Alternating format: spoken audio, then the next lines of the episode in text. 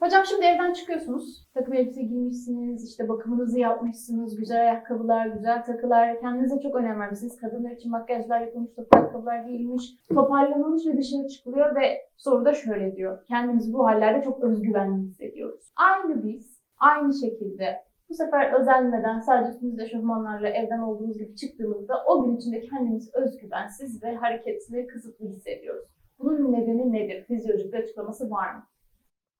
Kısmen var. Doğru bir gözlem gerçekten. Ben bizzat kendim bunu çok deneyimlerim. İnsan giyim kuşamıyla sadece örtünmemektedir. Giyim kuşamıyla aslında dışarıya bir seri mesaj göndermektedir. Her girdiğimiz kıyafet sosyal durumumuzu, dünya algımızı, dini inancımızı, ideolojik görüşümüzü, yaşamda tercih ettiğimiz katman ya da katmanları simgeleyen bir şeyler içerir. Mesela sadece işte düz tabanlı bir spor ayakkabı rahat olduğu için giyilmez. Bence topuklu ayakkabı kadar rahatsız bir şey insan için. O hani ne o? Converse falan tarzı böyle dümdüz olanlar var ya. Babet mi diyorlar hanımlar giydikleri.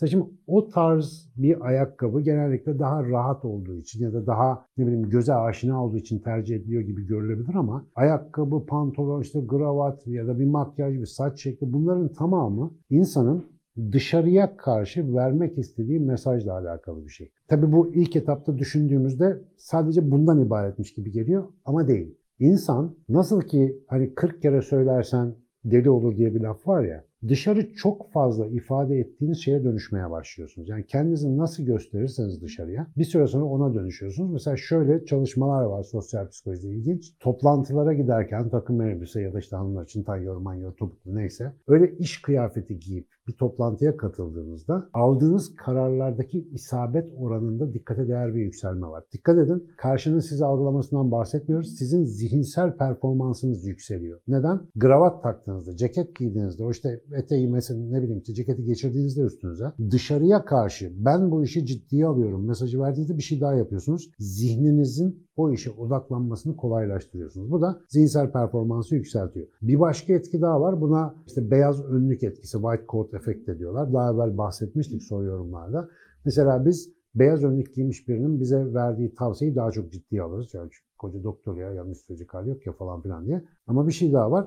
Doktor beyaz önlüğü giydiğinde karar verme isabeti artıyor. Daha meseleleri odaklı ve dikkatli bir şekilde irdeleyebiliyor. Demek ki biz aslında giyinirken dışarı karşı giyiniyor olsak da aslında ne edersek kendimize ediyoruz. Ben mesela hayatımın ilk kısmını çapulcu ve metalci olarak geçirmiş bir adamım. Yani böyle işte devamlı zincir, takoz, çekme halatı, siyah herhangi bir kanlı revanlı tişört üstüme geçirip dışarı çıktığım çok oldu. Ve özellikle üniversitede asistanlığa başladığım zaman Samsun'da ilk üniversiteye gidip gelmeye başladım. bir anatomi hocası benim için demiş ki bu çocuk bir değişik. Yani bu sefer demiş değişik bir adam geldi buraya. Çünkü ben devam böyle garip garip aksesuarlarla falan gezmeyi bir şekilde alışkanlık haline getirmişim. Sonra orada ya bunu bilmeden bir karar verdim. Mesela akademisyen olmayla ilgili hissettiğim gazın da bunda etkisi olabilir. Biraz da akademisyene benzemeye karar verdim. Ne demek akademisyene benzemek? Laboratuvarda daha rahat çalışacak. Yani dekanlığa falan girip çıkarken böyle şimşekleri üzerine çekmeyecek bir kıyafet giymeye ya da öyle kıyafetleri daha çok okula giderken tercih etmeye başladım. Akademik hayatım değişti. Yani insanların gerçekten benimle ilgilenme tarzları değişti. Ama daha da fenası ben bugün işte size anlatma e, şansı verdiğinizde söylediğim şeylerin birçoğunu o zamanlar öğrendim. Kafam açıldı yani anlatabiliyor muyum? Ve tabii Hazal biliyor yani tişörtlerimiz, dar kotlarımız falan bunlar hala duruyor. Bunları hala hayatımızda kullanıyoruz, giyiyoruz ama belli yerlerin gereklerine uygun ya da oradaki sosyal iletişime uygun kılık kıyafet giydiğinizde ya da bunu tercih ettiğinizde sadece insanların sizle olan ilişkisini değil, sizin kendinizle olan ilişkinizi de dönüştürüyorsunuz. Düşünseniz yani devamlı anarşist gibi giyinerek anarşistlik dışında bir şey yapamazsınız. Yani çünkü kendinize de böyle bir mesaj veriyor. Ben anarşistim. Mesela bir toplantıda hem fikirde olduğunuz bir şeyde bile hem fikir olamayabilirsiniz. Çünkü siz anarşist olmak zorundasınız. O anda böyle işte piercing, sarkıyor, zincir çıkıyor bir şey oluyor.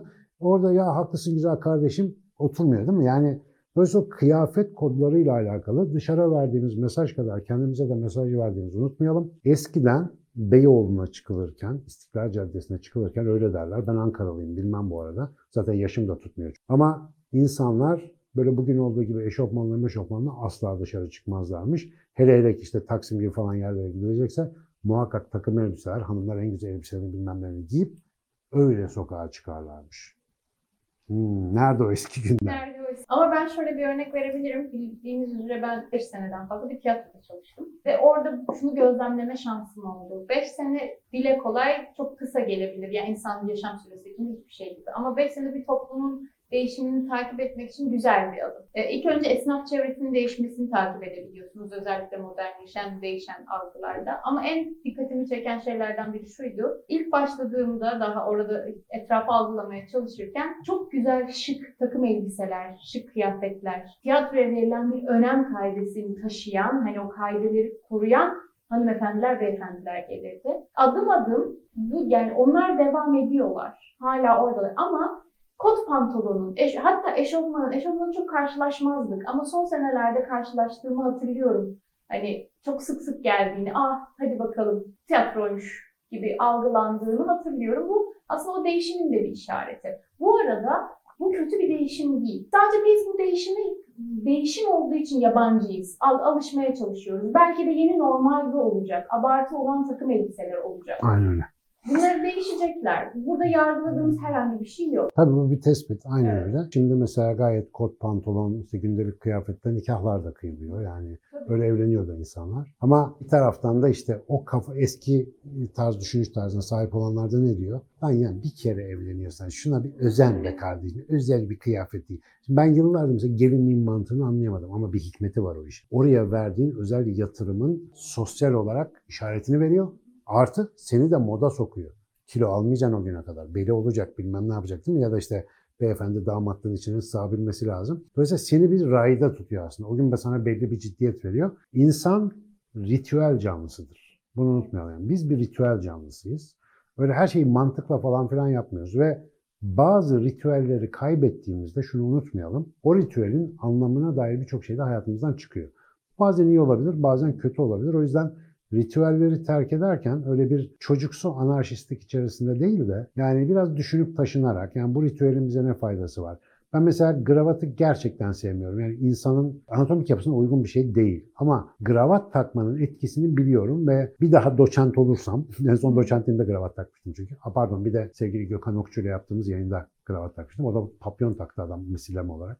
Ha, üst- üstüne geçemedim. O böyle hep şık çıkıyor da yayınlar böyle dikkat ediyormuş, etrafı temizliyormuş ona. Bir daha doçent olursam gene takarım. Çünkü öyle bir ortamda o kravatın karşıya verdiğim mesaja kendimi ikna etmeye ihtiyacım var. O insanlarla birlikte hareket etmek zorunluluğum ara ara sıklıkla karşıma çıkıyor hayatım. Sanki. Şöyle çok güzel bir yorum geldi Elif Hanım'dan. Ee, üniforma giyenler de giymeyenler de hani bu çeşit bir etki yaratıyor diyebilir miyiz? Aynen, Yani aynen. Aslında çok güzel bir Tabii, nokta. tabii, tabii, tabii. Yani mesela polislerin polis üniformasını giydiği anda o polis duruşunu sahip olmaları, askerlerin, öğretmenlerin işte önlüklerini geçirdiklerindeki o duruşlarının değişmesi aslında aynı yere Aynen. yakın. Mesela sivil polis bazen geliyor işte ne yapıyorsunuz gençler burada ne var abi falan oluyorlar böyle hemen dikleniyorlar. Ya bir kimlik ya polis çıkar bakayım bilmem ne dedim. Çocukların bir anda tavırları nasıl değişiyor? Çünkü mesela üniformada arkada bir devlet gücünü bilmem ne isim geliyor. Aynı şekilde takım elbise falan da bir sembol aslında bir şey anlatıyor diyorum ya işte. Ha, ne anlattığımıza dikkat ederim. Yani hani burada uzatmayacağım daha önce onu anlattım. Asiler sürüsü diye aratırsanız. Böyle siyah tişört gibi zincir takmakla da asi olunmuyor. O da sizi başka bir sürüye esir ediyor. Dolayısıyla sürülerden kurtulmak istiyorsak kendi neydi? Kendi yüzümü kendim aldım değil mi? Tek taşımı kendim aldım. O şarkıyı söyleyeceksiniz. Yani kafanıza göre takılacaksınız.